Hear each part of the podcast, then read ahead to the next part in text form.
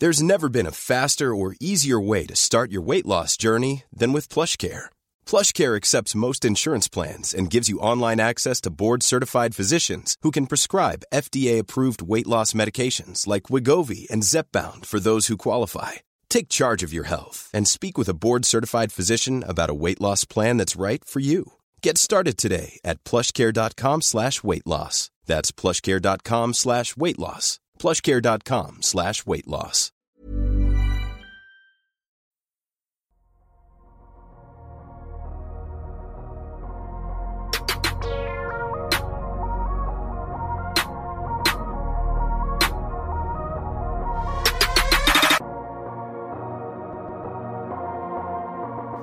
Salut à tous, très heureux de vous retrouver pour un nouvel épisode du Dunk Hebdo NBA podcast équipe réduite cette semaine. J'ai envie de dire qu'on retourne aux fondamentaux avec Alan. Comment ça va? On a gagné au parc, c'est carré. C'était, c'est, on avait, on en avait besoin de celle-là et les vrais le savent. Ouais, ça va super bien et toi. Un supporter nantais en détresse.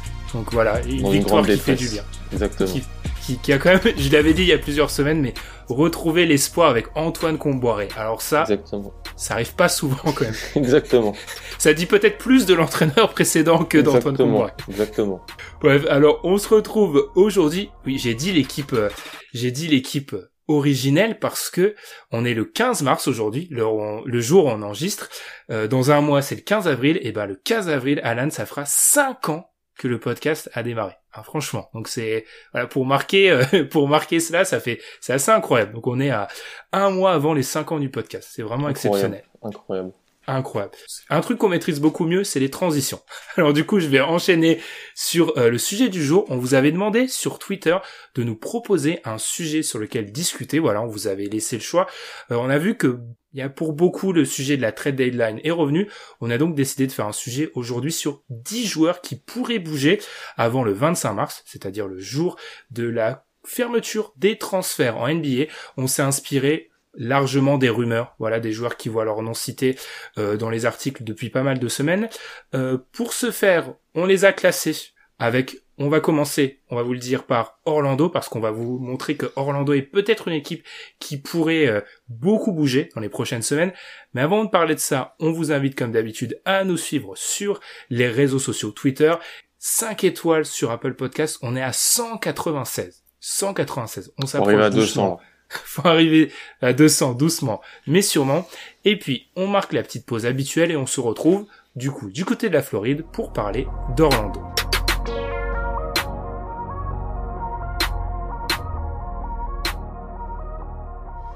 Pour débuter, place donc aux joueurs d'Orlando. Alors avant de commencer à parler du trio des joueurs d'Orlando dont on aimerait discuter ici, on va juste vous présenter rapidement comment on va se dérouler ce podcast. À chaque fois, on va parler d'un joueur qui voit son nom cité parmi les rumeurs de transfert. On va dire ce que ce joueur-là pourrait apporter à une équipe. Puis enfin, on va parler des équipes voilà potentielles, voilà les où les fits seraient bons. Et alors parfois, ça sera en accordance avec les rumeurs de transfert, parfois pas. Un joueur qui a son nom cité depuis, j'ai l'impression, plusieurs années, c'est Aaron Gordon. C'est le premier joueur de notre liste. Alors, il est sous contrat encore l'année prochaine à hauteur de 16 millions 4. Il avait un contrat dégressif, c'est à noter. Il aura 26 ans en septembre. Alors, qu'est-ce que nous apporte Aaron Gordon, Alan, si on l'attire dans notre effectif? Et je vais te poser la question autrement. Est-ce qu'on doit encore attendre l'explosion d'Aaron Gordon? Pas Orlando. On doit plus l'attendre du côté d'Orlando, mais c'est pas parce que le Aaron Gordon ne devient pas le joueur qu'on pouvait penser qu'il allait être, c'est-à-dire un poste 4, euh, qui pouvait peut-être tourner à 20 points par match au NBA. Peut-être, on avait peut-être pensé ça, qu'il est quand même pas intéressant pour des équipes qui vont jouer, euh, qui vont jouer les playoffs et qui ont, qui ont des choses à jouer et qui sauront peut-être l'utiliser un petit peu différemment que, que le Magic a su l'utiliser. Euh, moi, je pense que ça peut être, il a 26 ans, comme tu l'as dit, il c'est la draft 2014, donc il a, il a quand même de l'expérience dans la, dans la NBA. Alors, il a fait les playoffs, oui et non. Il a fait les playoffs sans vraiment aller très loin en playoffs, mais il a été dans des équipes qui ont gagné des matchs, qui se sont qualifiées. Moi, je pense vraiment que pour des équipes qui cherchent de la profondeur euh, aux ailes, euh, surtout sur le poste 4, il pourrait jouer 3 si jamais les, une équipe a son 4 et son 5 qui peuvent tirer euh, sur le moment, ça Mhm. pourrait se faire, mais surtout au poste 4. Euh, moi, j'ai j'ai deux trois idées pour lui où il pourrait il pourrait atterrir. Et je pense que ça peut. C'est pas parce que il est décevant sur le plan de carrière qu'on a lui qu'il peut pas être utile maintenant en fait. Hmm. Je pense oui que c'est bien pour les deux parties, pour Orlando comme pour Aaron Gordon qui partent. C'est quoi Aaron Gordon? Ça reste. Alors il y a eu des, il y a des problèmes de blessures assez euh, assez récurrents récemment, mais ça reste un joueur qui est notamment défensivement extrêmement polyvalent. Alors c'est un peu la Bérésina du côté d'Orlando cette année, donc on a tenté de, de le faire jouer un peu comme un meneur à certaines ces dernières semaines. Mm. Alors ça a pas vraiment marché parce que déjà ce n'est ce n'est pas un meneur, mais c'est un joueur complet. Moi ce que j'aimerais s'il va ailleurs, c'est vraiment qu'il aille dans un environnement où il puisse retrouver le cercle. C'est-à-dire que Aaron Gordon, c'est un joueur au fil de sa carrière. Il y a une stat sur Basketball Référence que j'aime plutôt bien, c'est euh, la distance moyenne de tir. Et on remarque qu'il s'éloigne de plus en plus. Alors je pense qu'il y a, l'effet Nikola Vucevic, euh, la, prise de puissance de Nikola Vucevic, qui est un joueur qui joue quand même souvent au, panier, même s'il peut s'écarter. Mm-hmm. Donc Aaron Gordon, il offre un profil, je trouve, assez complet. Il lui reste une année de contrat, c'est dégressif. Je trouve vraiment que ça peut être un joueur, ça peut être une bonne affaire. Et surtout, on va voir, on va, on va, on va en parler. Euh, il est souvent rapproché d'équipes où il pourrait avoir un peu ce rôle de délier, pardon, délier un peu à tout faire. Et je pense que ça serait vachement positif pour lui d'être dans une dans une équipe où il y a enfin du spacing. Du coup, Alan, sans plus tarder, tu pourrais le voir où, Aaron Gordon? Euh, moi, j'ai deux équipes. Deux équipes. Parce que ce qu'il faut dire aussi, c'est, voilà, il y a la période de la trade deadline, tout le monde veut monter des trades. Faut regarder dans les équipes où on envoie les joueurs, est-ce qu'il y a des, des, pas forcément que des assets, mais des joueurs, des contrats pour matcher les salaires, en fait. Mm. Ça, c'est vraiment un truc où, et, on va voir que pour certaines équipes, c'est un petit peu plus compliqué que d'autres. Mais moi, j'ai Dallas et Denver. Pour moi, Dallas et Denver, c'est les deux spots, euh, vraiment, si je suis ces deux équipes-là, je, c'est peut-être le premier choix de joueur que je vais que je recherche euh, pour dans cette dans cette free dans cette dans cette euh, trade deadline.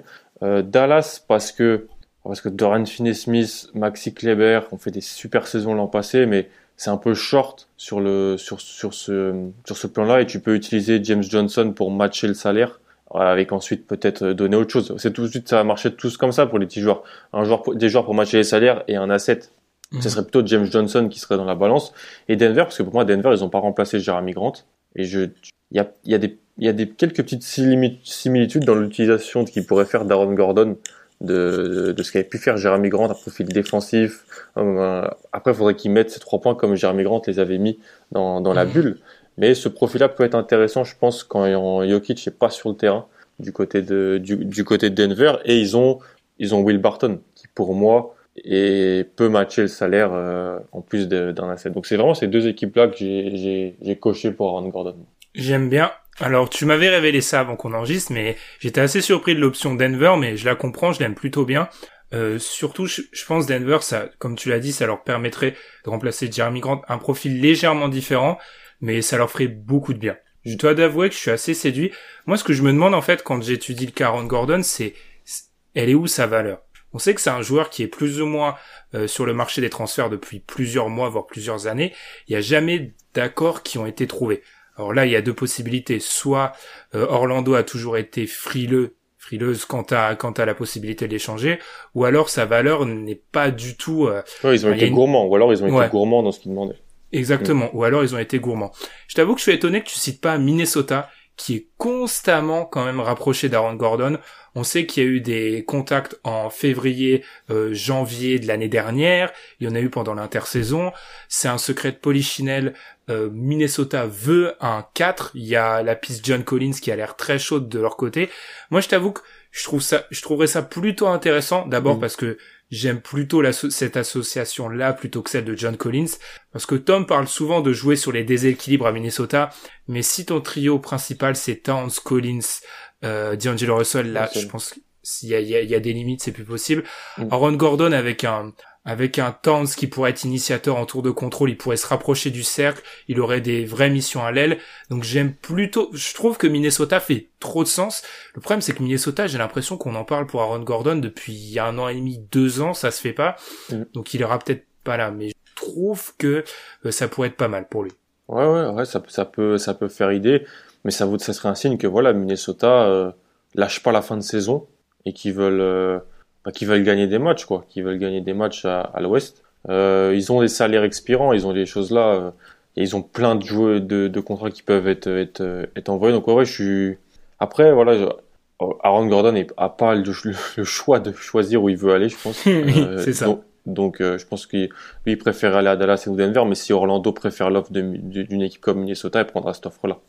Totalement. Après, du côté de Minnesota, euh, Carl Anthony Towns rentre seulement dans la, et actuellement seulement dans la première année de son extension, mais je pense que il, il devrait, il serait pas mal pour eux de gagner avant 2022 ou 2023. Hmm. Tu veux pas être dans une situation où tu attends qui a deux ans de contrat euh, restant sur son deux ans de contrat restant et tu n'as toujours pas gagné depuis qu'il est arrivé. Et il dit je re pas. Donc ouais. Voilà, ouais. Je pense que je pense qu'il y a une certaine pression. Ça expliquerait les mouvements de Rosas, le GM, qui clairement, enfin c'est tout le monde le sait, il veut un 4. Je pense mm. qu'il y a cette agressivité-là. Elle cache le fait qu'on on a conscience que l'horloge tourne maintenant. Complètement. Euh, pour finir, alors je t'avais pas, je t'avais pas, euh, j'avais pas prévu ça de ton côté, mais pour conclure le Caron Gordon, on va essayer de faire ça pour tous les joueurs. Est-ce que tu penses qu'il sera échangé? Non. Moi non plus. Et ça n'a aucun sens, mais je pense pas. Alors qu'ils ont ils ont signé Jonathan Isaac, on sait que l'association des deux ne marche pas. Enfin maintenant mm. on a assez de données, mais je pense pas qu'ils qu'ils les changeront. Totalement. Eh ben, on va passer. On vous avait dit un trio du côté euh, du côté d'Orlando. On va passer du côté d'Evan Fournier. Euh, tu me disais avant la avant la prise d'antenne, si on peut appeler ça comme ça, qu'il y avait des rumeurs là avant qu'on enregistre qui mm. expliquaient que c'était probablement le joueur qui allait bouger. Evan Fournier, il est dans la, sa dernière année de contrat à 17 millions. C'est un contrat qu'il avait signé euh, à 85 millions à l'été 2016, le fameux été 2016. Mm. Euh, Alan, qu'est-ce qu'on obtient si on va chercher euh, Evan Fournier, qui est, il faut dire, pas dans sa meilleure année, gêné par des blessures au dos? On obtient, on obtient un, un joueur qui peut se mettre des paniers en sortie de banc dans une équipe qui vise plus haut que ce que visait Orlando. Donc c'est-à-dire qu'en fait à Orlando, il était alors Evan Fournier a fait, si on regarde statistiquement et peut-être à la visualisation, pas toujours de très bons playoffs, mais parce qu'en fait on lui demandait trop. On lui mm. demandait, on lui demandait d'être bah, le premier, la première menace de scoring sur les extérieurs. Euh, en playoff face à Toronto puis face à Milwaukee, c'était sûr que en termes d'efficacité, ça allait être un peu problématique. Tandis que si on le sort de ce contexte et qu'on lui demande bah, de, de mettre des paniers avec, de avec une seconde unit, euh, moi c'est le rôle que je veux pour lui. Et c'est, il a tout intérêt, je pense, à avoir ce rôle-là avant potentiellement de signer un, troisième contrat NBA. Euh, bon voilà, j'ai, c'est vraiment le rôle que, que je lui, porteur de balle d'une seconde unit. Alors oui, c'est, c'est un joueur qui, a, qui, a, qui a fait des belles stats en tant que titulaire pendant quelques années, mais il peut accepter ce rôle pendant quelques temps aussi pour, euh, bah, pour avoir une chance d'aller loin en playoff. Mm. Même si je pense que, enfin, dans le rôle que tu décris, selon moi, il serait même, c'est un joueur qui termine un match dans une grosse équipe de. Oui, complètement, complètement, Après, je pense que là, quand on parle grosse équipe de playoff, dans notre idée, c'est vraiment, on parle des cadors qui peuvent aller gagner le titre. On n'est mm. pas, euh, pense pas à Indiana, par exemple. Non. manquer de respect à Indiana. Je, pense vraiment que Fournier, c'est vraiment la solution pour toutes les équipes qui sont à mal de scoring sur le backcourt, en fait. Et bizarrement, il y en a beaucoup parmi celles qui visent le titre, ce qui est, ce qui a extrêmement paradoxal. Cette année, malgré les problèmes de dos, ça reste un joueur qui est parmi les plus efficaces de la NBA. Et je pense que, comme tu l'as dit, euh, à Orlando, il a, peut-être trop de responsabilités en cours de playoff, mais pourtant son jeu est plutôt adapté au playoff en fait. Le, le fait que ce soit un joueur qui qui attende que l'action se développe qui est sur la lecture etc je plus que sur euh, un premier pas euh, saisissant etc je pense que ça c'est vraiment c'est des qualités qui peuvent payer en playoff. Donc je suis assez d'accord. Je pense que t'obtiens ça. T'obtiens 15-20 points voire peut-être moins si tu réduis le temps de jeu d'un mec avec beaucoup d'efficacité et qui pourra tenir la balle parfois. La question c'est il est dans la dernière année de son contrat à 17 millions. Tom, t'inquiète pas, je vais le mentionner. Tom nous avait envoyé un message pour ça. Mm. Tu as la possibilité, bien sûr, tu euh, tu obtiens ces birds rights si tu vas trader pour lui. Donc c'est mm. un truc à, garder en à garder en tête. Mais qui pourra aller le chercher Alan? Il y a eu des bruits, on a vu Charlotte, mais alors ça correspond pas vraiment au type d'équipe qu'on a décrit. Euh, mm. Tu penses à qui? On a vu Denver aussi, j'ai vu Denver revenir. Retour à Denver. Euh, J'ai Philly, Milwaukee, Miami et les Clippers s'ils se ratent sur euh, l'autre idée que j'ai pour les Clippers. Ça fait, oui, là on a que des équipes qui jouent très très très gros. J'aimerais t'entendre sur Miami, tiens, j'aimerais t'entendre sur Miami parce que je comprends peut-être les autres, mais Miami. Bon, Miami. Euh, En vrai, dans les derniers playoffs, c'était Dragic ou Tyler Hero qui avaient ce, ce rôle-là, un petit peu. Euh, sans... Je pense que c'est des joueurs qui étaient sur, euh, surtout Hero, hein, qui étaient sur un, vrai nuage. Euh, et je pense tout simplement qu'Evan Fournier est un meilleur joueur que Tyler Hero aujourd'hui. Mmh. C'est voilà, c'est peut-être euh, moins hype, mais Evan Fournier apporte ce que tu ce que tu pouvais ce que tu pouvais dire tout à l'heure, c'est-à-dire tu le fais jouer 20 minutes, il peut t'apporter 10 points, tu le fais jouer un petit peu plus, il peut t'apporter plus. Ils ont des choses pour matcher les salaires. Même si bon, euh, est-ce que on va accueillir Myers Leonard dans son effectif en ce moment? Parce que pas trop. parce que le contrat de Myers Leonard, on en avait parlé à l'intersaison, c'était que pour matcher des salaires à la deadline qu'il avait signé. Hein. Mhm. Euh, donc Olynyk, Myers Leonard, tu peux matcher les salaires et ensuite tu peux dire à Orlando, bah est-ce que vous voulez Kendrick Nunn ou est-ce que parce que Kendrick, si tu prends Evan Fournier, t'as pas besoin de Kendrick Nunn. Euh, mhm. Kendrick Nunn ou je sais pas après chez Satchua, le, le, leur rookie. Je pense que pour Miami, ça peut apporter une assise, euh, une assise de scoring encore plus et puis Spolstra, c'est c'est bien joué avec plusieurs ball handlers sous le terrain.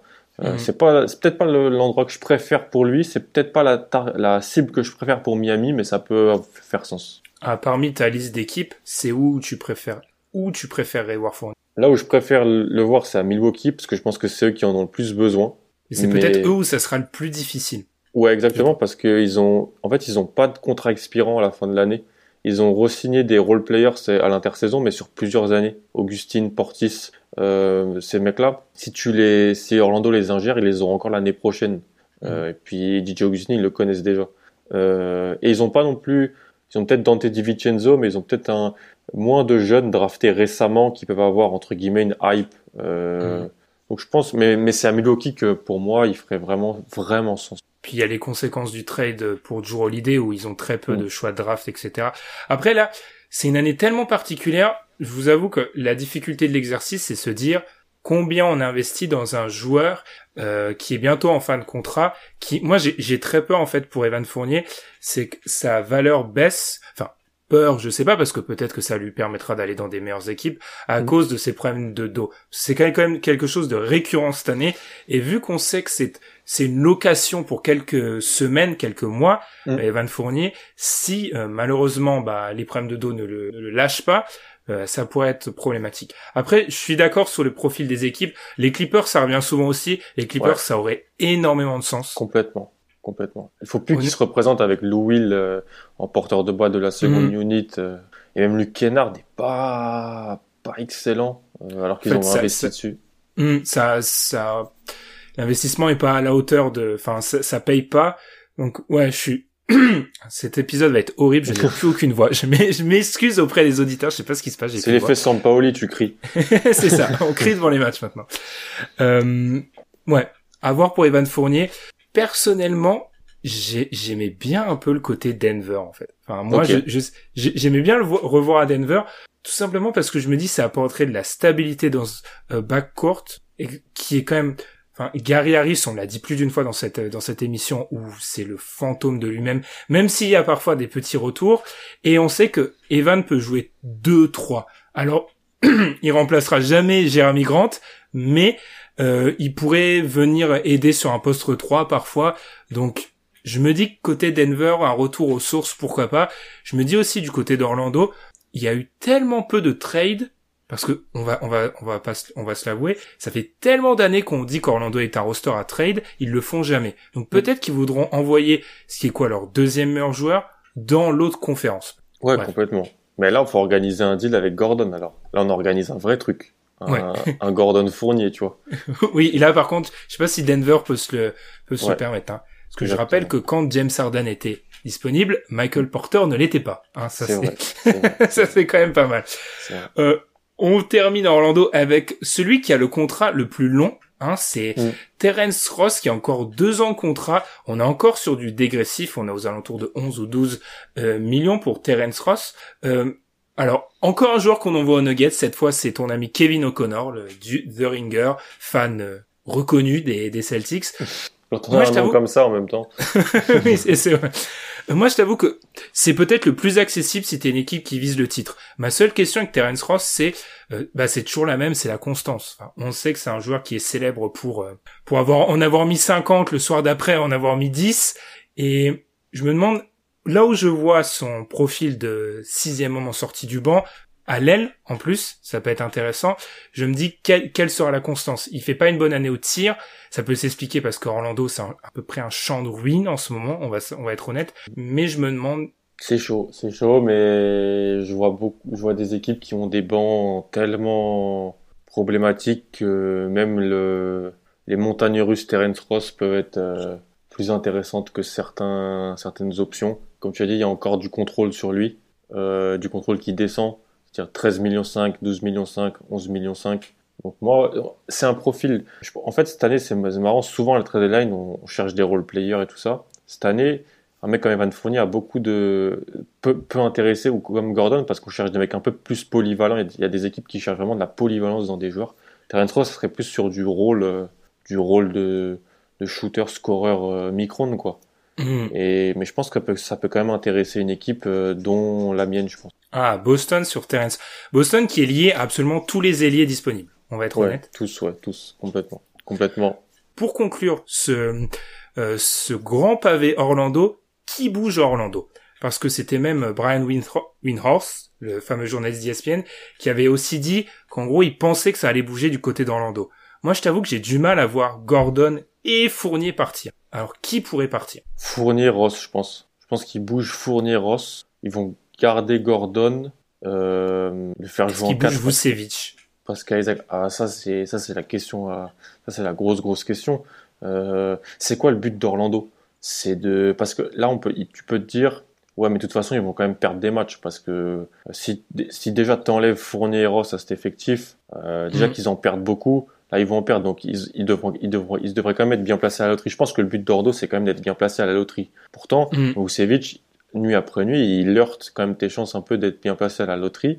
Euh, moi, je pense que Fournier va bouger, Ross aussi, euh, mais je pense aussi que le, les fans d'Orlando, faut pas non plus qu'ils s'attendent à d'énormes euh, compensations. Ils mm. vont avoir euh, quelques pics. Euh, si tu arrives à, si t'as un trade avec Denver et que tu arrives à récupérer RJ Hampton, ou si tu as un trade avec Boston et que tu arrives à récupérer, je sais pas, Nesmith, ou un trade avec Miami et que tu récupères Nunn, c'est déjà bien, je pense. C'est déjà, mm. c'est pas, c'est peut-être trop tard pour les avoir échangés, donc, euh, enfin, en plus, s'attendre à une énorme contrepartie pour eux. Je pense, je pense la contrepartie, ça sera le cap space et ça sera euh, la possibilité de drafter haut. Mm. C'est plus ça, en fait. C'est à cause de ces joueurs-là, tu peux pas drafter haut, en fait. Peut-être. Mm. Donc, euh, voilà. Et je pense vraiment qu'ils attendent le dernier. On l'a dit, c'est une équipe qu'on avait souvent cité comme un, un, avec un roster qui pouvait ou qui pouvait exploser et année après année il se maintient. Le, le fait est qu'à l'heure actuelle, ils ont entre guillemets que 5 matchs de retard sur le play-in. Donc je pense qu'ils vont attendre le, mais la dynamique de la saison est beaucoup trop négative. Tout le monde se blesse. Euh, tu l'as dit, Vucevic est le seul qui tient un peu le bateau. Mais le problème de Vucevic, c'est vrai qu'il te fait un peu, entre guillemets, trop gagner de matchs. Après, on sait aussi qu'il voudrait échanger Vucevic. Mais là, mm. on en parlera sur d'autres joueurs de, de, cette liste. Le problème d'échanger Vucevic, c'est qu'en fait, c'est, c'est de la communication. Je pense qu'ils ont des offres mais ils peuvent pas échanger leur franchise player All-Star contre euh, deux pins et, euh, et un Mars, tu vois, c'est pas possible. Et on, on, y reviendra. Eh bien, et, dernier petit point parce que ça va me permettre une transition. Je disais ça, ça me faisait marrer. Euh, quelqu'un qui disait, je sais plus, c'est dans un podcast, investissez sur le joueur d'Orlando. Regardez Oladipo Harris, c'est devenu des joueurs totalement autres en quittant Orlando. Donc c'est vrai, que c'est vrai que ça pourrait être le cas. D'ailleurs, j'ai parlé de Victor Oladipo. Il fait partie de cette liste. Victor Oladipo, des joueurs qui pourraient peut-être bouger. Euh, il est arrivé à Houston, on lui a proposé une prolongation, il a refusé, il est libre cet été.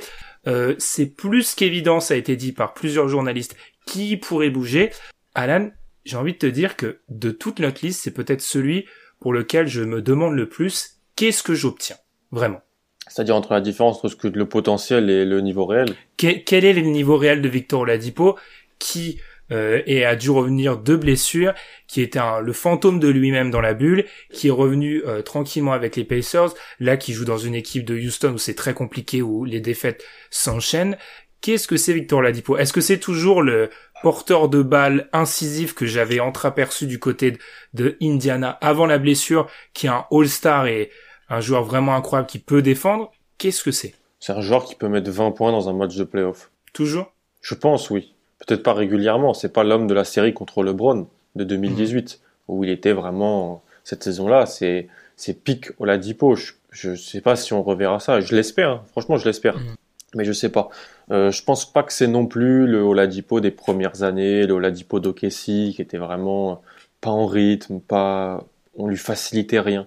Je pense qu'on a compris maintenant comment ça pouvait marcher avec Victor Oladipo. Et je pense que, alors je vais peut-être choquer, mais un rôle à la Fournier plus plus, que ce que j'ai dit, une équipe qu'il prend pour être son deuxième porteur de balle euh, ou porteur de balle principal en sortie de banc sur 25 minutes plus euh, dans le, le 5 qui termine le match sur la fin de saison, s'il est en bonne santé, moi j'y pense souvent et j'y pense vraiment. Euh, avec voilà deux, deux idées d'équipe où ça pourrait très bien. De toute façon, les équipes vont souvent revenir les mêmes, mm. mais deux idées d'équipe où ça pourrait vraiment bien marcher, dont une. Miami. On est d'accord, c'est Miami. Moi, c'est Dallas. C'est vrai, Dallas? Ouais, Dallas, ouais. Moi, je, je, je voyais un. Bon, alors bon, c'est c'est c'est toujours la, la, la, solution simple, un scout anonyme, hein, voilà, le, le fameux scout anonyme qui disait que c'est à c'est à Miami qu'il avait passé, euh, qui s'était rétabli de sa blessure. Il y a un lien clair avec Miami. Puis tu peux aussi, enfin il y a, y a la liaison classique avec le fait qu'il était à Orlando, euh, Floride, etc. Moi je trouve que c'est le pari parfait pour Miami. Je sais euh, la fameuse culture de Miami que tu n'aimes pas parfois, mais euh, je trouve que c'est le pari parfait. Ça serait leur deuxième porteur de balle. Défensivement, il leur permet peut-être contrairement à Evan Fournier ou dans d'autres dimensions, il leur permet de rester solide, même si c'est plus le défenseur qu'il était. Euh, c'est moins solide au shoot que Fournier qui est enfin un artilleur cette année, enfin mm. vraiment. Mais j'adore ce que amène Oladipo et j'aime surtout le fait que c'est un pari qui, enfin Miami, on peut dire des, on peut dire ce qu'on veut, mais les paris ça marche souvent chez eux. Ils ciblent très très bien. Mm. donc mm. pour moi c'est Oladipo à Miami, c'est puis en plus t'as peu à échanger parce que tout le monde sait, enfin, alors faut faire juste attention, je te redonne la parole, mais il a refusé, il a refusé l'extension de Houston. Faut pas croire que ça veut pas dire qu'il pourrait, qu'il ne va pas rester à Houston. Parce qu'en fait, c'est du CBA, ils pouvaient juste lui proposer une extension, là où, sur le marché, ils vont pouvoir lui proposer un vrai contrat complet. Plus long, plus d'argent. Donc ça veut rien dire sur son futur à Houston. Le fait est que j'ai du mal à l'imaginer là-bas, et moi j'aime plutôt bien Miami, Explique-moi pourquoi maintenant Dallas c'est mieux. C'est peut-être pas mieux, mais c'est ce qu'il faut à Dallas. Hmm. Euh, je pense qu'il faut que Dallas y aille là. Euh, c'est la troisième année de Luca. Euh, Porzingis est rejoue. Euh, il va falloir donner de l'argent à, Luca après. Et moi vraiment, je vois, je vois vraiment la perte qu'a pu avoir un joueur comme Seth Curry. Alors je compare pas les joueurs, mais un porteur de balle qui peut tirer en pull-up pour soulager Luca. Euh, ils ont préféré mettre une assise défensive entre guillemets et un peu plus de polyvalence avec Josh Richardson. Euh, ils ont toujours le feu follet Tim Hardaway, ils ont ces joueurs Trevor, qui Jalen Brunson, ils ont ces joueurs-là. Un joueur comme Victor Oladipo, je pense dans un potentiellement un, un bas court à 3 pour finir le match avec Hardaway et, le, et Luca. Je pense que ça peut vraiment faire sens et je pense que Dallas doit Dallas doit essayer d'aller faire quelque chose euh, sur cette sur cette fin de saison. Est-ce que c'est déjà le moment pour Dallas d'aller chercher?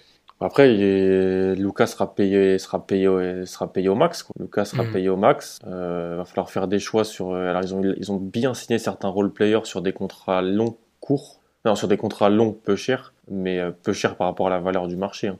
Mais voilà, échanger euh, James Johnson, Willie Colestein plus un, un plus un, un, jeune qui vient de drafter. Est-ce que ça peut, ça peut intéresser Houston? Je sais pas, mais je pense que moi j'aimerais beaucoup voir cette association-là. Ce qui est sûr, c'est qu'en tout cas, on veut, ce qui est un peu paradoxal, c'est qu'on ne veut plus du Oladipo de d'Indiana. Parce qu'Indiana, c'est le premier porteur de balle, c'est l'initiateur, mais nous, ce qu'on est en train de dire, parce que si je lis entre les lignes, c'est qu'il faut peut-être un rôle un peu plus adapté, peut-être celui qu'il avait un peu, même si la cohabitation était difficile avec Brandon, où en fait c'était plus Brandon qui prenait la, la charge, et ensuite, même si bon, bref, euh, je vois ce que je vois ce que tu veux dire.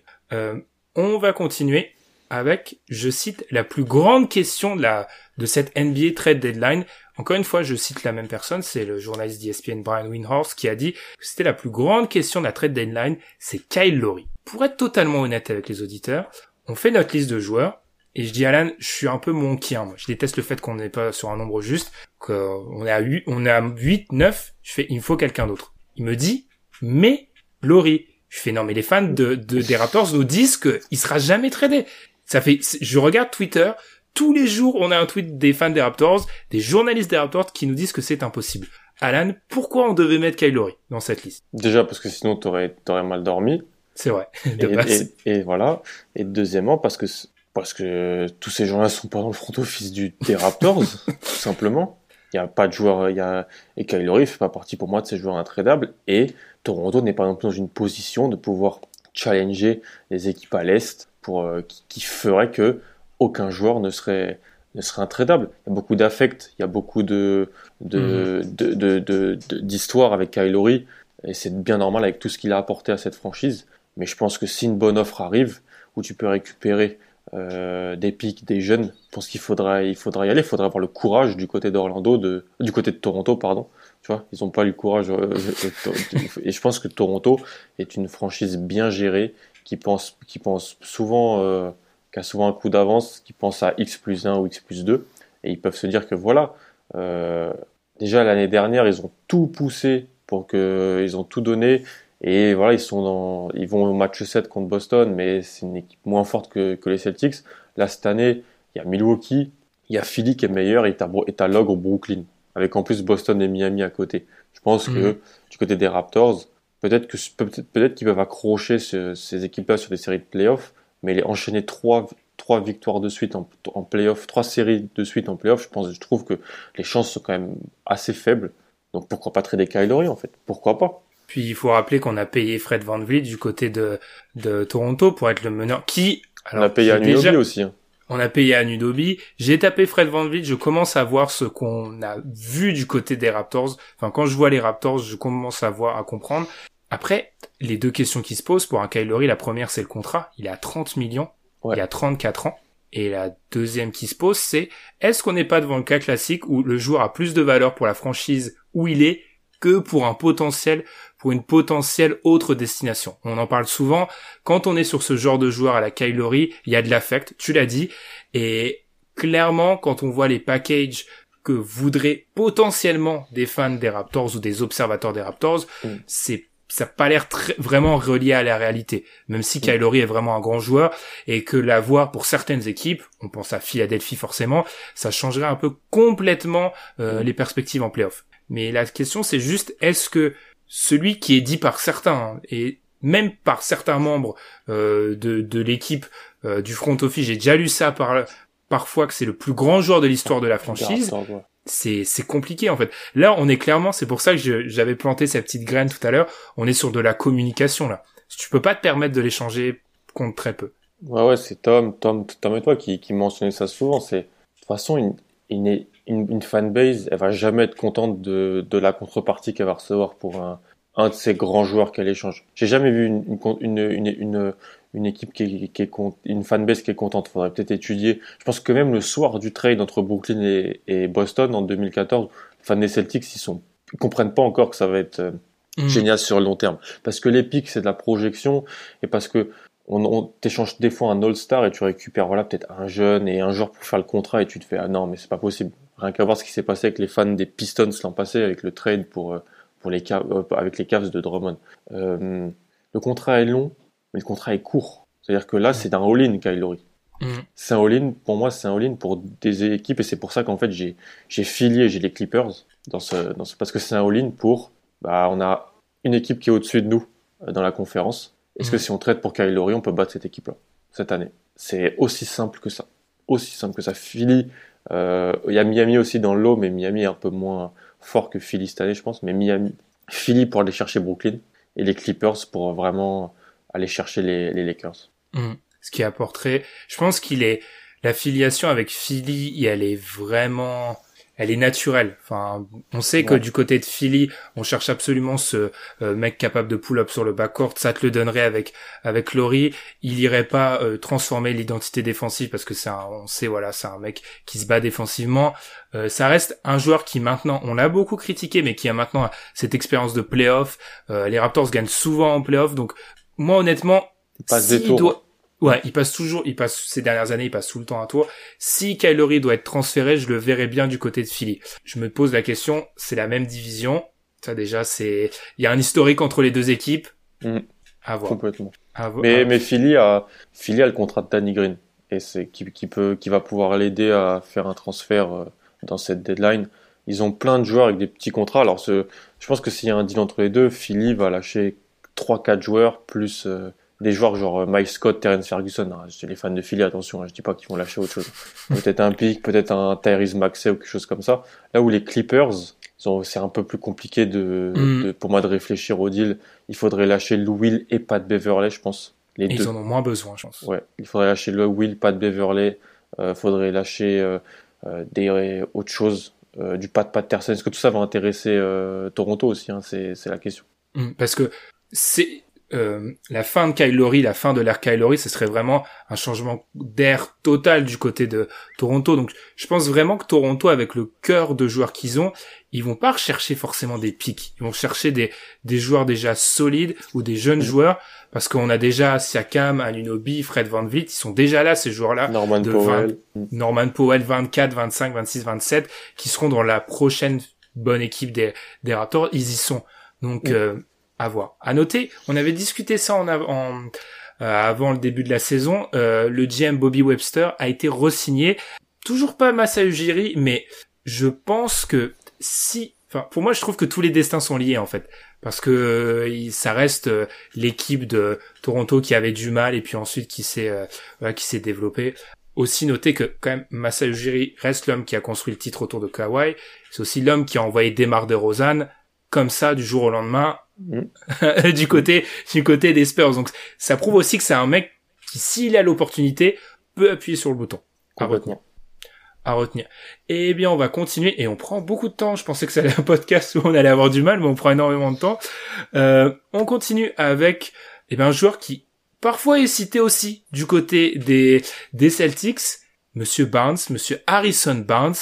Alan, alors je te vois, je te vois faire la moue. Pourquoi?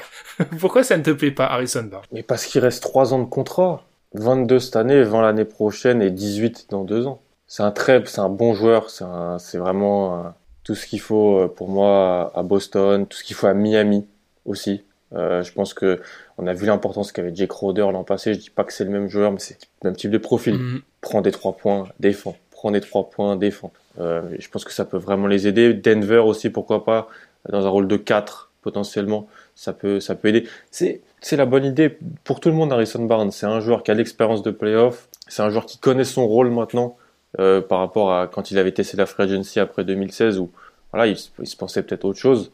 Euh, le problème pour moi, c'est que le contrat il est long, donc c'est un investissement en fait. Alors il y a, c'est un du bon côté, c'est-à-dire tu l'échanges, tu peux échanger des joueurs et dire voilà, mais au moins c'est pas que pour six mois. Le souci c'est que c'est quand même, c'est quand même de l'argent. Je trouve c'est quand même, euh, c'est quand même un investissement sur le, sur du, du moyen terme et c'est et c'est onéreux. Donc euh, je sais pas, je suis assez dubitatif. Barnes qui fait ça, on peut le souligner, qui fait une saison. Euh, j'ai lu beaucoup la meilleure saison de sa carrière. on, le lit beaucoup ça. Ça, je sais peut-être. Alors, je regarde probablement pas assez les les, les, Kings, les, Kings pour le savoir, mais c'est sûr que les matchs que j'ai vus des Kings, oui. Et je suis assez d'accord avec ce truc comme quoi il connaît vraiment son rôle maintenant. Hmm. Enfin, euh, c'est un je voyais cette stat qui est absolument incroyable. C'est un joueur qui a 46% dans les corners euh, à trois points. Enfin, mm. vraiment, on voit ça. Il y a toujours cette possibilité de jouer un peu au poste parfois. Enfin, il a cette palette là. Défensivement, oui, il est meilleur. C'est vrai que c'est la bonne idée, mais je suis assez d'accord avec toi. La longueur fait peur. Euh, ce qui fait aussi peur, c'est c'est quand même un joueur qui va bateau basculer dans les 30 ans, Harrison Barnes. ça, on n'a pas, on n'a pas la pression, mais il a, il a cet âge-là. Après, je comprends parfaitement, tu vois. Je t'ai lancé volontairement sur Boston parce que avec votre fameuse trade exception, la fameuse trade exception à 28 millions, je me demande qu'est-ce qui pourrait pas plus coller qu'un Harrison Barnes. Enfin, moi, j'aime bien la piste Harrison Barnes, en fait. Je pense que la voie pour Boston de faire une différence à l'Est cette année, c'est d'avoir juste trop d'ailiers pour tout le monde. Bien sûr, bien sûr. Tout le monde veut. Il faut pas rajouter pour moi de, de porteur de balle, hein, mhm. parce que ah oui, ça peut toujours aider. Mais le porteur de balle de la seconde unité, c'est Marcus Smart et mm. toujours Tatum et Brown sur le terrain.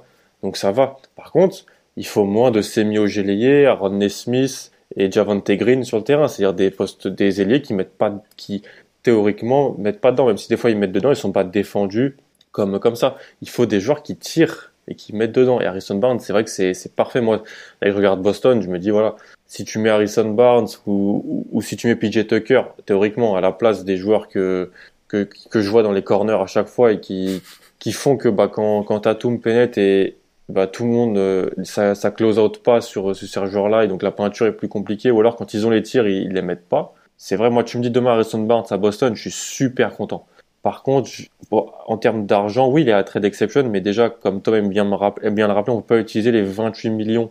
Euh, à, on peut utiliser que 20 millions, je crois, maximum là durant la trade deadline. Donc ça colle un peu avec Harrison Barnes quand même. Mais, mais le contrat d'Harrison Barnes va rester dans le, dans le, dans le, dans le roster pour deux ans encore. Il faudra agencer les contrats de cette, cette manière-là. Sachant que Marcus Smart est agent libre dans un an et demi. Euh, bien sûr, tu me mets Harrison Barnes, je suis super heureux et je pense que c'est la meilleure acquisition possible pour Boston. J'arrive pas, j'arrive juste pas à, comprendre comment ça peut fonctionner en termes de, de création d'équipe pour l'année prochaine et pour le, dans deux ans. Ah, tu te dis, oui, je, je vois ce que tu veux dire. Tu te dis qu'en gros, c'est se bloquer dans cette situation-là.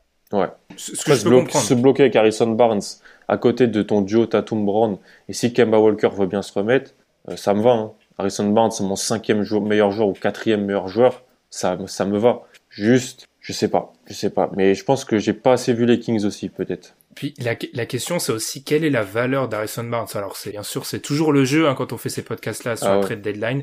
Quelle est sa valeur? Je pense honnêtement euh, quelques choix de quelques choix de fin de premier tour ou quelque chose comme ça, ça, ah, devrait, ça devrait aller.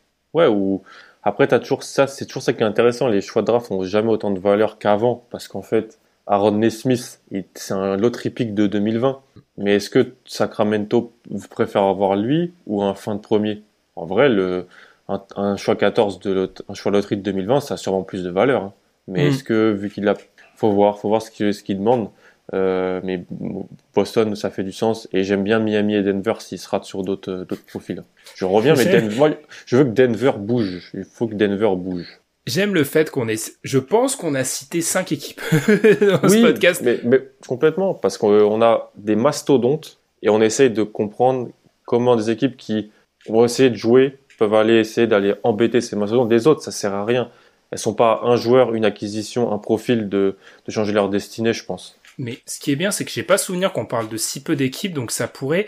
Euh, bah, c'est à l'avantage des, des, des, équipes qui veulent acquérir un joueur. Peut-être que les valeurs vont baisser parce qu'il y a, y a trop de monde pour euh, pour ça. Très bien. On va finir avec un dernier joueur parce qu'on aura une petite partie un peu buyout pour terminer.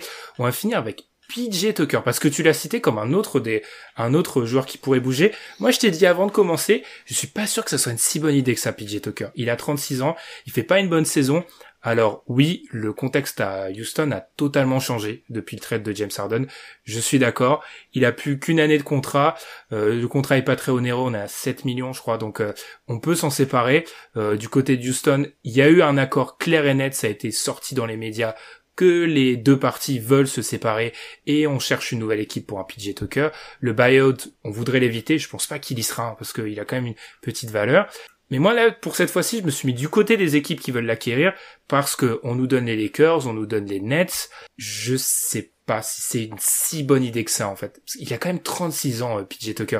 Si c'est, je pense surtout dans le cas des Nets. Si tu veux, tu penses que PJ Tucker, tu pourras le faire jouer 25, 30 minutes comme un mec qui pourra combler les brèches parce que tes deux, deux de tes trois meilleurs joueurs sont pas forcément les meilleurs défenseurs. Je suis pas sûr que ça marchera. Mais il vaut 8 millions. Mais il, vaut. Si c'est si c'est le PJ Tucker euh, de des runs de Houston. Ouais, mais tu vois, j'avais envie de te dire, même si c'est pas celui-là, ça vaut peut-être le coup. Mmh.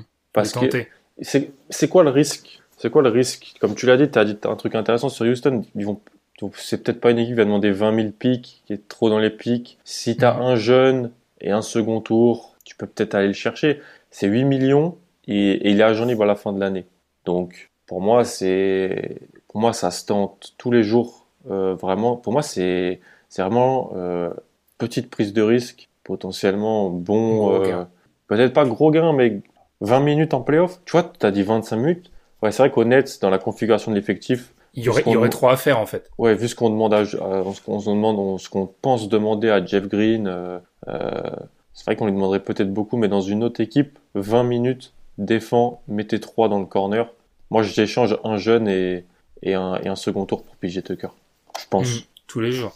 Après, à voir, à voir ce qui s'est passé cette année, parce que on parle d'un joueur qui est quand même passé, depuis qu'il était à Houston, en gros, il était aux alentours de, il flirtait avec les 40%, il a 33% à 3 points cette année. Alors, euh, je parle dans les corners, euh, dans le shoot, euh, oui, dans les shoots dans le corner. Alors, est-ce que c'est lié, voilà, James Harden n'est plus là, c'est plus la même équipe, etc. Ça peut se comprendre. il a pas, joue pas tous les matchs pas comme avant. Enfin, bref. Mais je, je me demande, je me demande vraiment ce qu'il a. Il a, je me dis, il va avoir 36 ans Mm. et c'est assez compliqué. On est, on va être sur un tel niveau. Si, si vraiment les quelques équipes euh, en haut de la NBA arrivent au niveau escompté, c'est du très très très haut niveau. Je pense qu'on est au-dessus de l'année dernière et peut-être encore au-dessus de la dernière année des Warriors. Mm. Donc à voir si PJ Tucker pourra ça euh, y aller. En...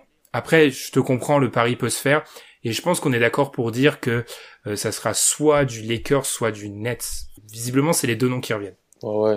Après, voilà, Tucker veut, veut sûrement aller, aller, aller au bout, donc euh, c'est, ce qu'il va privilégier. Je pense, je suis, je suis d'accord. Après, quand j'avais marqué fit potentiel, j'avais mis tout le monde en vrai. Parce Ouais. que si c'est, PJ Ouais. si, si c'est PJ, si on a du, le PJ, pas le, allez, 70 pour, 80% du PJ Tucker des trois dernières années, tout le monde le veut. Je pense à 8 millions l'année sur, euh, Même Denver. Oui, même Denver. oui, même Denver, hein. Même Ouais. Denver, je pense. Bah, on Denver, pour euh, tous les- pour avoir vu Denver, c'est pour ça aussi, j'ai pas mal regardé Denver dernièrement. Je suis assez perturbé par les minutes de Vladko Kankar et, des- et des autres joueurs qui sortent du banc dernièrement. Je veux pas que Denver, euh, déjà ils étaient short l'année dernière en playoff. Euh, on se rappelle de matchs où il y a PJ Dozier qui, qui, est, qui est dans les, les cinq qui terminent les matchs. Euh, ils ont perdu Jar Michael Green. C'est pas le, le, le- il apporte pas ce qu'on pouvait penser. Il y a eu des soucis de blessure aussi, des manques de continuité. Euh, moi, je, franchement, t'as Nikola Jokic, t'as Jamal Murray, Jamal Murray. Personne n'en parle, mais il fait sa meilleure saison en carrière. Euh, pour le moment, il est juste moins bon que certains autres guards jeunes et il est moins bon que ce qu'il avait fait dans la bulle. C'est pour ça qu'on n'en parle C'est pas. ça le problème. C'est ça. le... Mm. C'est, c'est- mais t'as ces deux joueurs-là, vas-y, là faut y aller. Tu et donc je, je les je les ai sur euh, potentiellement comme toi sur Fournier, sur Gordon, euh, sur Barnes, sur Tucker. Non, non, faut il faut y aller là. Ok. Non, on verra par rapport à Denver, qui est, c'est vrai, totalement dépeuplé à, à l'aile. Donc, euh, Mm. faut- faudra voir. Après, je pense pas que, comme tu l'as dit, PJ Tucker, il est peut-être dans une situation de carrière où il voudra aller chercher le titre. Et si tu veux chercher le titre, cette année, tu vas aux Clippers, tu vas aux Lakers, tu vas aux Nets, tu vas Nets. tu vas pas à Denver, je pense. Non. Très bien. Alors, je l'avais dit, on va terminer par une petite partie buyout, mais avant ça, récapitulatif. Euh, Oladipo, on a donc parlé de Victor Oladipo, par partira pas, selon toi, Oladipo. Part. Je pense, mais je sais pas si le marché va être si activé que ça. Laurie, partira, partira pas. Non, je pense pas qu'ils vont le trader. Moi non plus, je pense pas. Je pense vraiment pas. On n'aurait pas dû le mettre, donc Ouais. Partira pas. Euh, Harrison Barnes, partira, partira pas. Je pense qu'il va partir. Je pense qu'ils vont le trader. Eh ben, je dirais Ok. J'ai l'impression que j'ai l'impression que Barnes, on le lit trop à Boston et donc du coup son destin est totalement lié à Boston. On, le lit, on le lit énormément à Boston, Harrison Hmm. Barnes. Quand même. Ouais, c'est vrai. Et PJ Tucker, bah bah là, oui. Hmm. Oui. Ok, donc ça nous fait sept noms pour les dix dernières minutes. On va s'intéresser à trois noms qui sont Lamarcus Aldridge, André Drummond et Otto Porter. Pourquoi je les donne d'un côté euh, tout de suite? Parce que c'est lié à une question d'un des auditeurs. Ces trois joueurs qui potentiellement pourraient être buyout. Voilà. Mm. Et on avait une question d'un, on avait une question d'un, audi- d'un auditeur, euh, Titan Tit, qui nous demandait les situations de buyout de plus en plus fréquentes dérèglent-elles le CBA slash salary cap? Même s'il n'est pas viable de baser sa stratégie dessus, car au final très aléatoire, dans certains cas, cela mène à des rosters impossibles à assembler de manière conventionnelle. Et ce à quoi avait répondu un autre de, de nos auditeurs, Johan Tessier, qui nous avait dit, j'avais posé la même question à un podcast précédent, mais l'exemple pris par l'équipe avait été celui de Batum, alors que je pensais plutôt à des joueurs comme type Drummond Porter, que j'ai cité donc, qui n'ont même pas 30 ans et marge à plus de 25 M. Alors c'est quoi? C'est peut-être millions ou 25 millions. Hmm. Ouais, et peuvent se retrouver chez un gros pour un minimum. Alors on va se servir de ces trois exemples, Alan, Lamarcus Aldridge, André Drummond, Otto Porter, pour aller dans ce sens ou contre. Moi je te le dis direct, on en a parlé avant. Pour moi, selon moi, ces trois exemples-là viennent montrer qu'en fait, ça ne dérègle pas grand-chose. Pourquoi? Otto Porter, c'est un joueur qu'on ne voit pratiquement plus jouer en fait, Otto Porter. J'ai calculé, il a joué 36% de ses matchs possibles depuis son arrivée au Bulls. Chicago. 36%. André Drummond, c'est un joueur pour lesquels les Cavs essayent d'avoir un second tour de draft. Un second. Alors on me dirait qu'il y a le contrat dans le cas de Drummond, je veux bien.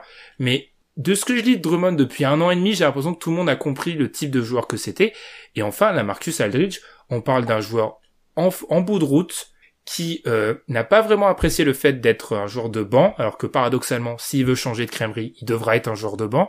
Donc, si ces joueurs-là arrivent chez des gros, je pense pas qu'ils révolutionnent la course au titre. Alors oui, si Otto Porter redevient le joueur, le top 15 shooter qu'il était à Washington, oui, il va changer peut-être des choses.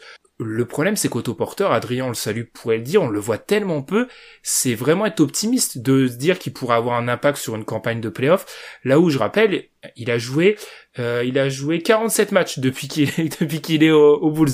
Donc limite, il faudrait qu'il joue plus presque sur la campagne de playoff ou sur la fin de la saison. Donc globalement, selon moi, on est sur trois joueurs qui illustrent un peu que les buyouts, on en parle beaucoup, mais l'impact en réalité il est il est minime. Puis si t'es buyout, c'est qu'il y a bien une raison. On l'avait avec mm. Griffin, les Griffin, Marcus Aldridge, André Drummond, trois intérieurs, anciens All-Star, All-Star pour André Drummond, euh, qui bah, ça fonctionne pas en option, ça fonctionne plus en option 1 ou 2, voire 3, avec des déficiences de défense notamment pour les mm. trois.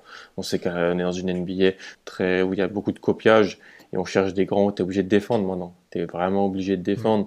Marcus Aldridge euh, peut apporter de l'attaque, je pense. Euh, André Drummond, c'est... En fait, voilà, si t'es buyout, c'est qu'il y a bien une raison. André mm. Drummond pourrait apporter quoi? De la taille, mais est-ce qu'André Drummond va accepter de jouer 15 minutes en sortie de banc euh, c'est ce qui c'est ce qu'il ferait hein, aux Lakers ou est-ce qu'il joue 15 minutes en sortie de banc aux Lakers? En finale NBA en finale parce que André Drummond, euh, est-ce que Dwight Howard avait du mal dans les dernières finales NBA à rester sur le terrain? Dwight Howard joue, joue pas. Tu regardes, tu regardes les Lakers qui jouent, les pivots sont plus là. Enfin, en fait, c'est plus que les pivots, c'est ils gardent que les meilleurs joueurs. Enfin, c'est un phénomène dont on parle souvent, c'est qu'à la fin, c'est les meilleurs joueurs qui restent.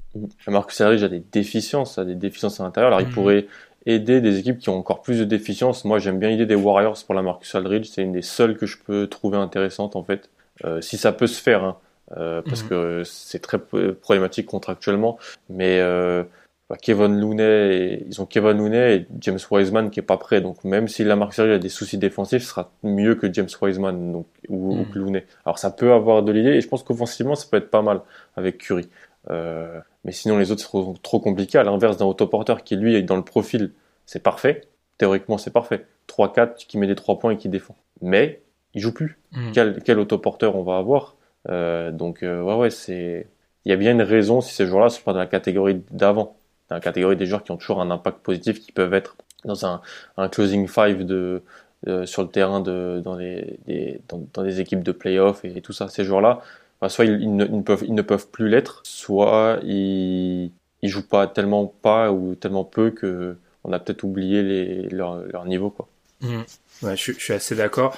Pour Aldridge, alors Aldridge, ça va être vraiment une blague, mais Miami aurait dû limite du sens pour Aldridge, je trouve.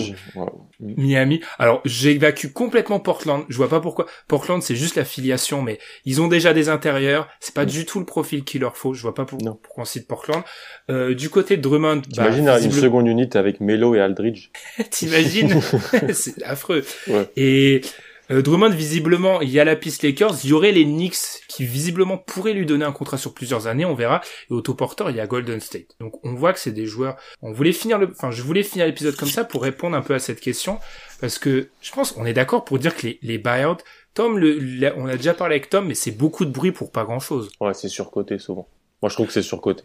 Je, je voyais un article euh, sur la décennie précédente. Donc avant Markif Morris, qui était un buyout qui avait eu de l'impact, il y avait eu 11 joueurs buyout qui avaient fait les finales NBA. Le mm. seul qui avait eu vraiment un impact, c'est Peja Stojakovic. Avec, avec euh, Dallas. Exactement, en 2011, qui avait joué 18 minutes, qui avait un vrai impact. Autrement, on avait du Mike Bibby, euh, du Kendrick Perkins, du Anderson Varejao, du Jeremy Lin à Toronto. Aucun impact ces jours-là. Ouais, ouais. Ouais, c'est clair, c'est clair. Il y a même peut-être mm. même Deron Williams. C'est souvent c'est ça. C'est des, des, anciennes stars euh, c'est le nom qui est clinquant, je pense. Exactement. Le nom, le Joe, Johnson, Joe Johnson aussi avec Houston. Ça, mm. il y jouait même pas. Donc euh, ouais, ouais, je, suis d'accord. Mm. Pour euh, juste, selon moi, en fait, ce que j'ai envie de répondre à cette question, c'est attendons. Ouais, attendons. Parce que oui. Mm. Est-ce que tu penses que Black Griffin est dans le closing line-up des Nets? Non. Voilà. Pour être honnête, Alan n'est même pas au courant de ça. La semaine dernière, on débute à l'enregistrement du podcast. On a l'info Black Griffin. Je demande à Madiane et Tom Blake Griffin, si les Nets vont en finale NBA, il joue combien de minutes au total dans la série? Je ne donnerai pas les réponses, on n'excédait pas 30. Hein. Ah ouais, ok, ok. Enfin, je, je pense. Enfin, puis il faut faire aussi attention à, aux joueurs qu'on dit potentiellement buyout. L'année dernière, à cette période-là, Tristan Thompson devait être buyout, Bismack Biombo devait être buyout. J'ai même lu du Denzel Valentine buyout, ils n'ont pas été. C'est vrai, c'est vrai. Mm. C'est clair, puis, c'est vrai. puis je pense qu'il y a, je pense que dans cette question, il y a peut-être l'impact de l'année dernière. T'as Jeff Green qui fait du bruit à Houston. T'as euh, Reggie Markif Jackson, Morris. Markif Morris. Mais tu vois, j'en parlais sur notre conversation, on discutait de ça. L'année dernière, les mecs buyout arrivent fin février, 10 matchs, pause Covid, reprise d'Orlando, trois semaines d'entraînement pour s'acclimater à l'équipe, euh, vétéran avantagé par la coupure. Ça n'existe pas d'habitude. C'est vrai, c'est vrai, c'est vrai. Bref, tout ça pour dire, je reste persuadé que les buyouts restent, l'impact reste marginal. Si dans trois ans, on a eu trois équipes de suite qui ont eu un buyout qui a eu de l'impact, ok, là je voudrais qu'on en Qui, ouais. Qui était dans les six meilleurs joueurs d'une équipe qui va en finale, Ouais. qui gagne le titre. Parce que là, Markif Morris, en fait, ce qui s'est passé, c'est un truc qu'on voit une fois tous les dix ans, en fait, pour l'instant. Ouais, euh, totalement. Et on aime souvent rappeler ces exemples-là. ouais. Mais c'est des fois des exemples qui, conf- qui, qui peuvent confirmer un peu la règle. Alors qu'on on, on, parle pas de Matt Barnes euh, du côté de Golden State, qui a Ouais. aucun impact sur la, les playoffs. Ouais, c'est vrai, c'est clair. Bref, à, à voir. Donc on verra si euh, les buyouts deviennent un, un problème, parce qu'il faut aussi rappeler que c'est le joueur laisse de l'argent. c'est pour ça on parlait d'autoporteur. Autoporteur, il a clairement dit qu'il laissait pas d'argent. Enfin, il, il, il, il rompait pas le contrat. Donc à voir entre les déclarations et ce qui va vraiment être effectué. Eh bien, Alan, on l'a fait. On a bien donc parlé de 10 joueurs, même si la fin était un peu, un peu différente. On a donc envoyé la moitié de ces joueurs à Miami et à Denver, à Ouais. voir ce qui va, à voir ce qui va se passer pour la suite. N'hésitez pas à nous dire sur Twitter où vous enverrez donc cette liste de joueurs qu'on va rappeler pour finir. On a donc pu parler, le temps que je retrouve ma liste, hein, ça, ça s'appelle le combler le blanc. On a donc parlé d'Aaron Gordon, Evan Fournier, Terence Ross, Victor Oladipo, Kyle Lowry, Harrison Barnes, PJ Tucker, Lamarcus Aldridge, André Drummond et Otto Porter. On va donc voir qui pourra bouger.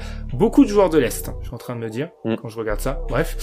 Euh, comme d'habitude, n'hésitez pas à nous suivre sur la plateforme où vous écoutez votre podcast sur Twitter. Et nous, on se retrouve comme d'habitude la semaine prochaine pour un nouvel épisode. Salut Salut.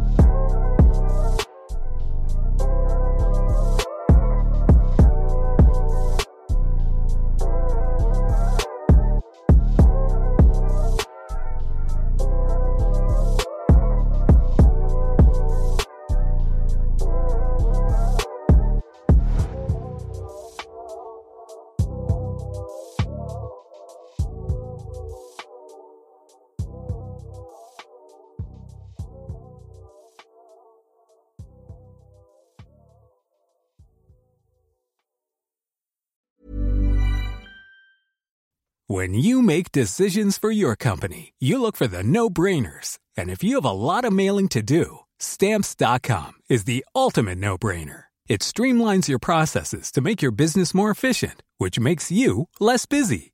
Mail checks, invoices, legal documents, and everything you need to keep your business running with stamps.com. Seamlessly connect with every major marketplace and shopping cart. Schedule package pickups and see your cheapest and fastest shipping options from different carriers with rates up to 89% off USPS and UPS rates. And with the stamps.com mobile app, you can take care of mailing and shipping wherever you are. Make the same no-brainer decision as over 1 million other businesses with stamps.com. Sign up with code program for a 4-week trial plus free postage and a free digital scale. No long-term commitments or contracts. That's stamps.com. Code program.